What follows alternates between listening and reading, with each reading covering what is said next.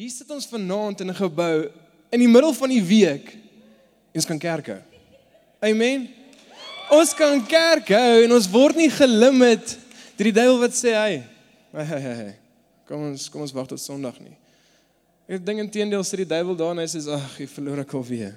Halleluja. Amen. Prys die Here. Okay. Hy verloor alweer want hoekom ons gaan ons week? Ons gaan so op 'n dag kom en ek vertrou vir hierdie gemeente dat ons op 'n plek gaan kom wat ons sommer elke dag moet kerke. Okay? Okay, men ek weet nou is dit al die vrywilligers daar. ja, Leander, jy gaan. Jy speel ook klaar gitaar, jy gaan 'n gitaar sing, alles doen. nee, ek sê ek sê jy gaan op 'n plek kom, maar dink een ding wat ons ook altyd vergeet is, dit is nie op 'n Sondag wat ons als vir Here moet gee nie. Dis elke dag. Elke dag met ons kerke. Ons vertrou vir besighede in Centurion. Ons gaan instap en sê voor ons begin met wat ook al sê ons gaan dit vir eers vir u gaan en u alleen. So vanaand deel ek met julle woorde en ek is so excited soos dis albe vir my sê Leander sal leef ons preek soos moet ek vir groot mense preek. dis daai so wat jy so op skool, dan weet ek, moet jy nou speech dan ruk jou kaartjies so en dan okay, net ek die kaartjie nou begin hele liggaam so. Okay. en ek sê en ek sê Here, wat moet ek met groot mense nou deel? Ek sou woon aan kinders, kom ons chat Fortnite en kom ons gebruik slang en okay, hoe hoe praat ek nou met mense eerstens wat in leierskap staan? Maar tweedens mense wat wil 'n verskil maak. Nie net gedwing word deur 'n ouer jy moet nou in die kerk sit nie. Maar actually sit want hulle ons stem saam oor een ding en dit is Jesus Christus is ons verlosser. So ek preek vanaand en dit is unconditional godly love. En dit is dis die main purpose hoekom ons vandag hier sit. Dis hoekom ons in 'n kerk langs mekaar kan sit. Dit is 'n gevolg van unconditional godly love. Because we accept each other. Ons verstaan mekaar en ons almal het die een purpose waarvoor ons uit en vergeef en dis God se liefde vir ons. Kan in 'n plek kom wat ons langs mekaar kan sit en verstaan. Hoor jy ons verskil hemelsbreed? My een ding wat ons in autoriteit saam staan, is wie het ons geskape? Wie is iemand van ons sondes gesterf het? En wie is ons persoonlike GPS, God Positioning System, wat die Heilige Gees is? En ek sê, okay, Here, wie wat nou? Ek sit so 'n bietjie kry so 'n bietjie aftyd en ek bid en ek sê, Here, ek wat en Here is humoristies altyd en hy vat my na Exodus toe. Ek sê, "Ah, wat gaan ek nou praat oor pla? Gaan ons almal nou chat oor hoe erg is pla of waaroor gaan ons nou eintlik praat?" en Here wys my net die volk van Israel. Ek sê, "Ah, great. So wat moet ek nou vir julle gemeente sê? Ons is almal 'n klomp Israeliete en ons was hardkoppig." Nee, asseblief nie Here, nie vandag nie. Dalk in die toekoms as ek in Malawi sit of waar ook al. nee, ek joke en al wat op my hart druk is hou op vaskyk in Israeliete. Maar begin vaskyk in Moses. Dis okay. En hoe meer ek in die woord in delf, kom dit net af op daai hele verhaal van Moses. Hoe Moses in homself getwyfel het, okay, het gehakkel. So ek kan imagine wat God vir hom sê, hoorie, jy gaan nou met 'n volk moet gaan praat, gaan uit, gaan praat met hulle. En hy sê verstaan? Hy hakkel. Hoe I think hy sukkel ewen om met God te chat. Net om te sê, wat moet ek doen? God sê ek gee nie om wat jou effekte is nie. Dis goed genoeg want dit is in my. As jy vanaand hier sit en jy is toevallig hier by 'n midweek diens, of as jy hier sit en jy's deel van 'n groep deel van die komando of van die ritte of wat ook al. Jy's ook 'n leier. Jy's ook gekies om 'n verskil te maak, net soos Moses. En soms kom ons op 'n plek wat ons in onsself twyfel, ons wil sê nee, ons is net toevallig op 'n plek. Maar kyk vir Moses. Hoe beskryf ek daai ou nie net om sy een kant, sy insecurities een kant te sit en sê, "Oké, okay, Here, ek gaan saam met U nou gaan." En nou gaan ek saam met u beweeg. Maak nie saak wat my effekte is nie, maak nie saak hoe ek myself probeer wegsteek nie. Maar ek weet dit is vir u en nie vir my nie. Want as van my afhang, sou ek nie gewees het nie. Matteus kom skryf dit so goed vir ons as jy 'n lamp is wat helder brand, Word jy nie onder 'n tafel gesit nie. Maar waar word jy gesit? Bo op die tafel sodat almal lig kan sien. En dis soveel keer wat ons so in ons lewens inkom en ons word so vasgevang met aardse dinge en so vasgevang in 'n rotine dat ons vergeet wat is ons purpose hier op aarde? Waartoe moet ons beweeg? Wat is ons volgende stap? En dit is my so cool as ons gaan kyk na die hele storie van Moses. Maar wat het dit gevat? Motivering. Moses het intedeel het hy ewen vir sy boetie gesê, hoorie, brother, jy moet nou gaan. Jy gaan nie doen doen ek hakkel. Here sê nee, Moses. Jy moet dit doen. Vat jy boetie saam, is cool. Maar jy moet dit doen. Dis rede hoekom jy is, want jy is die toekoms vir Israeliete. Selfs as jy vir vanaand is, skies vir oggend vanaand enige tyd. As jy nou hier sit en jy voel okay, ja, maar ek is 'n leier en ek moet nou autoriteit, ek vat verantwoordelikheid daarvoor. Daar's 'n rede hoekom jy daai verantwoordelikheid vat. Maar is net soveel verantwoordelikheid vir hoekom jy ook in daai groep is. Net soos elkeen wat in die groep is, is om mekaar te motiveer. Gaan hulle 'n storie vertel en ehm um, dis ek weet meeste van die leiers by plantasie ken hom, maar ek like om hierdie storie te vertel want dit was my eie simpelheid wat ek so bangerig was. So ek kry eendag die geleentheid om om na uh, Atteridgeville tronk toe te gaan. Ek weet nie wie almal weet wat ek almal weet dis 'n tronk daar, maar dis die plek waar Oscar Pistorius is. Okay, hoekom sê ek daai? In die case, so dis 'n plek, is 'n tronk En ons kry die geleentheid eendag om te gaan praise and worship in die tronk en bietjie te gaan worship bly en te gaan saam bid en te gaan saam kuier met die mense daar binne. Ek sê, "Okay, that's cool. Ek is cool dat ek's die kant van die bars, hulle is daai kant. Dit is heel veilig. Hoekom nie? Hulle gaan ons nie na my toe kom nie. Wat gaan in die keuse gebeur? Ek's veilig."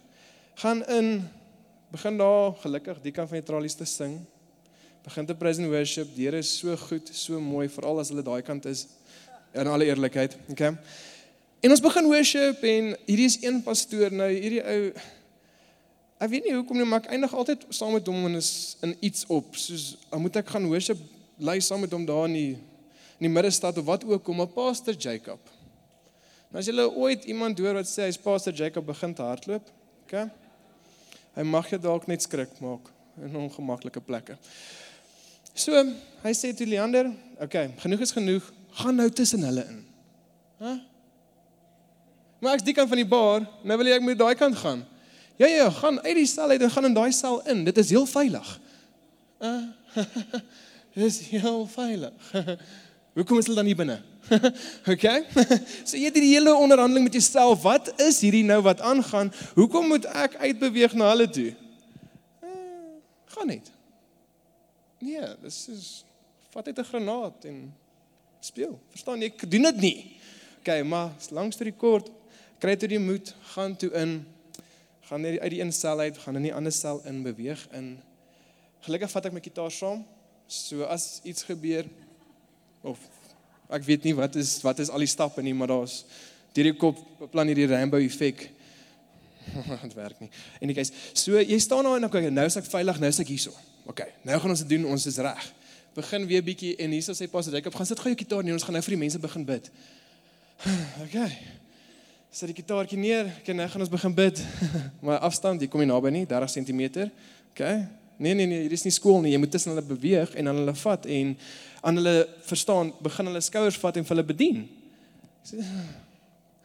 Pastor Jacob, as nou eenens wat ek vir jou wil hê is net McDonald's. Hoekom moet ek nou vir mense bid?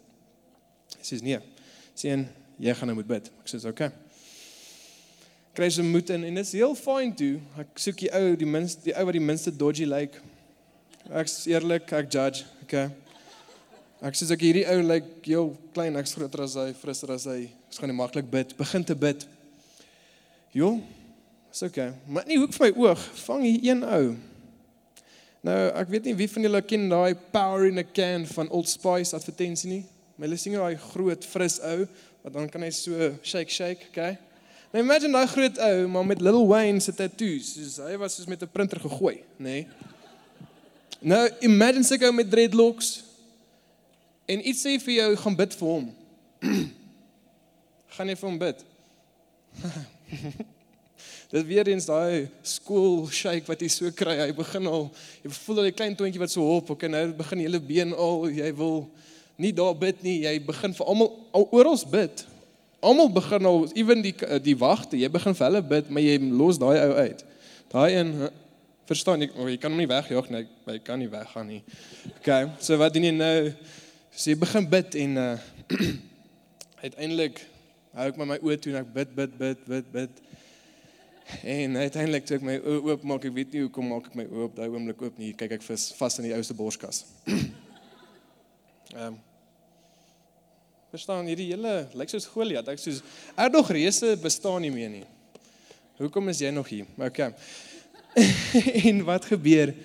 Al wat die Here vir my sê is bid vir. Het hierdie ou nie net so seer nie? En nog een grapie, maar julle ken hierdie ek weet nie hulle ek het iewers te gelees van as 'n 'n druppel tatoe het beteken dat iemand doodgemaak. Kan nou hierdie ou se hele gesig is 'n druppel. OK. so verstaan hoe gaan hierdie kop jy hoop dit is trane, maar jy weet ook nie wat is dit trane nie. Maar langs deur die kort hoe die Here net kom wys dat hoekom staan jy tussen my boodskap vir hierdie persoon? Daar's 'n rede hoekom jy vanaand of vandag in die tronk gestaan het en saam met daai ou moes bid. Almal het hul opgegee op hom.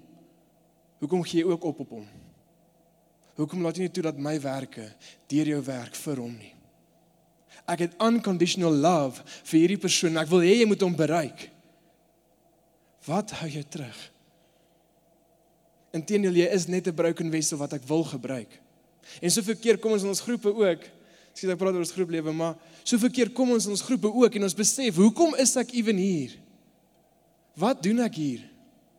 Kom ons in die kerk en wat doen ek hier? Maar jy is reeds hier om inspirasie te kweek vir iemand wat opgegee het. So verkeer kom ons in die kerk en ek weet self, stap in en sê soos ja, ek sukkel met die Here verhouding te bou. Stap ek in en dan eerste 3 sekondes wat die worship gesing word dan vol van die Heilige Gees en ek sê sorry Here dat ek ewen in U getwyfel het. Maar dis wat ons boodskap daar buite ook is om unconditional love te gaan oordra vir 'n rede. Van ons mense wat opgegee het. Mense wat opgegee het op God. Van ons verder na 'n verhaal toe. En dit was nog as heel humoristies toe ek hierdie lees en as jy die Bybels by lê het, blaai saam met my na Handelinge 9 vers 17 toe. Waar staan Ananias het toe gegaan en in daardie huis gekom. Hy het Saulus die hande opgelê en gesê: "Saul broer, die Here Jesus wat aan jou verskyn het toe jy op pad hierheen was, het na my jou toe gestuur sodat jy weer kan sien en met die Heilige Gees vervul kan word." Onmiddellik het daar iets so skille van Saulus se oë afgeval en kon hy weer sien. Toe het hy opgestaan en hy is gedoop en hy het geëet en sy kragte herwin. Nou 'n bietjie konteks te skep wat hier gebeur wat het was voordat Paulus Paulus was, was hy eers Saulus. Nou Saulus het Christene vervolg en het allerlei slegte dinge gedoen. Maar God gee oproep aan Ananias om vir hom te gaan bid. Nou imagine as Ananias nie daai stappe geneem het nie. Wat sou ons gedoen het? Ons sou met halfte van hierdie boek nie gesit het nie. Want Paulus het toe gegaan en 14 van die Nuwe Testamentiese boeke geskryf. Nou imagine Ananias het nie vir God se woord geluister nie. Hy het op nie vir hom gebid het nie. Wat sou gebeur het met Saulus? So soms vergeet ons wat is ons purpose en wat is ons doel. Maar dis waarvoor ons mekaar moet motiveer. Want net soos wat God jou sien, sien hy elkeen langs jou ook. En ek beloof jou, hy sien jou met meer as wat jy dink. Hy spreek lewe. Hy spreek vol van sy liefde. Want hy het jou geroep vir 'n spesifieke doel om te gaan uitleef. Nou, daar's drie punte wat ek wil graag op klem dra is dat wat ons kan doen om mekaar gemotiveerd te hou, maar meer is dit om mekaar moed te praat vir wat tye wat kom. En die eerste een is God skep belangstelling. Nou ek weet, dis Daar is baie mense met wie mens net sukkel om belangstelling te kan deel. OK. Ek gaan eerlik wees, ek hou nie baie van resies jag nie. Sorry, ek moes dit die geleentheid gebruik. OK. Ek het nie my kos sê. OK. Nee, joke. OK. Maar God skep belangstelling. In ons groepe byvoorbeeld, ons kry verskillende groepe, byvoorbeeld daar is die adventure club en is die professionele swemklub en daar is soveel belangstellingsgroepe wat ons mekaar kan motiveer te maar dit maak vir ons saak dat ons daar moet inskakel sodat ons in ons belangstellings kan saam oor iets relate. Al relate ons almal oor een ding en dit is dat God vir ons gesterf het. Jesus Christus het gesterf het op die kruis vir ons sondes. Dat God die skepper is en dat die Heilige Gees dit is wat ons laat beweeg. Maak dit vir ons saak dat ons saam belangstellings kry. mekaar saam kan motiveer om aan te hou. Imagine jy stap in jou werksplek in en jy stap in 'n uh, uh, nog 'n dag, ek gaan nou maar sit en ek weet nie, CA werk doen. OK, ek weet nie ek is nie goed met dit nie. Ek kom nou net uit universiteit uit. OK. So jy stap daar in en is OK, jy's glad gemotiveerd, maar Imagine jy kan instap en ons iemand wat jou high five en vir jou sê, "Hoorie, brother, you got this." Net dit. Sal dit nie die belangstelling om mekaar te motiveer, jou nog meer motiveer om te wil beter doen nie? Maar God skep belangstelling wat ons mee mekaar kan deel. Punt 2, God skep motivering.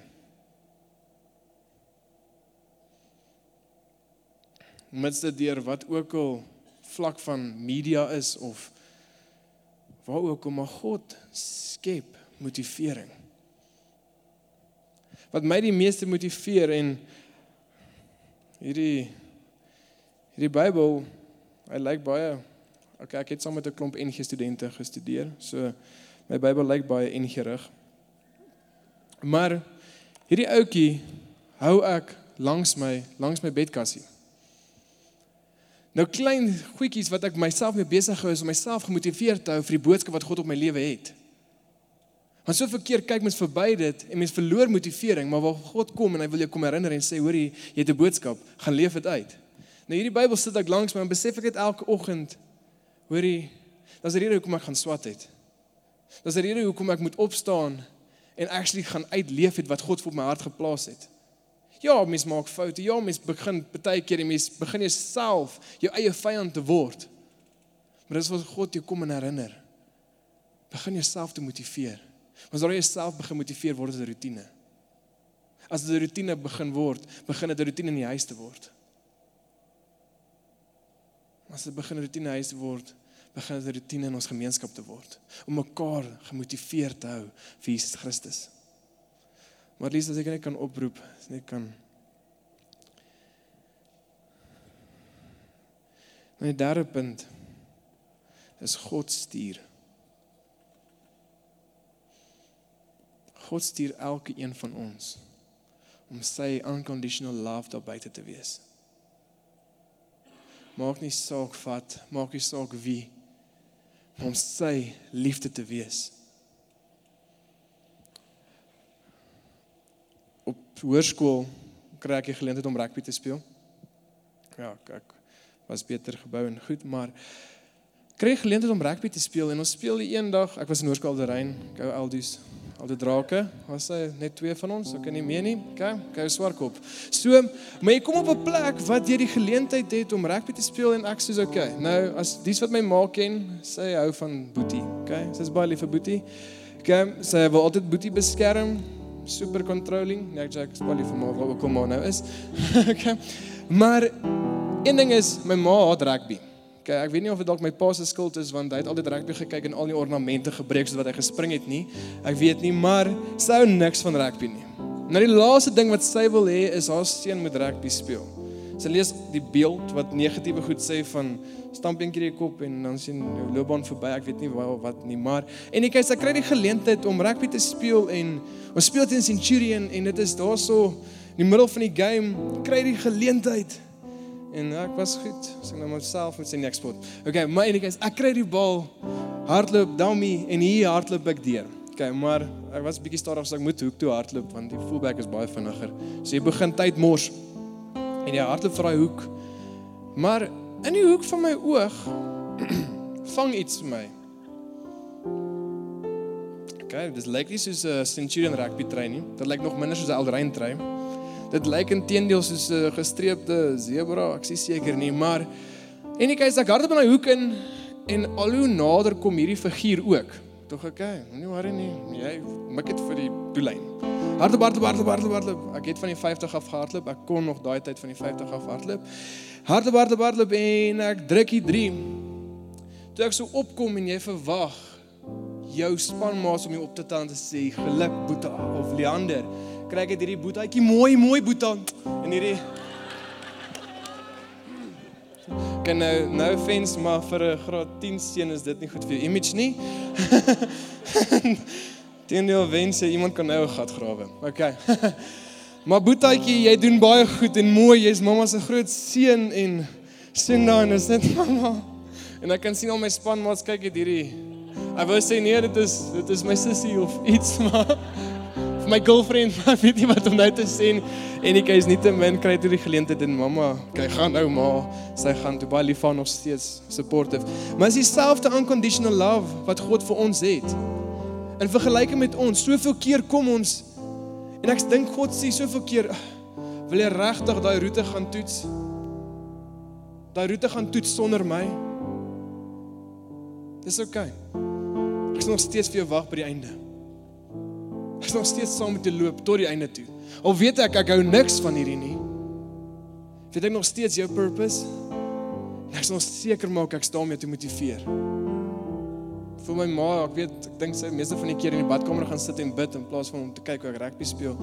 Eendag wat sy het, het sy my goed geondersteun, te veel ondersteun.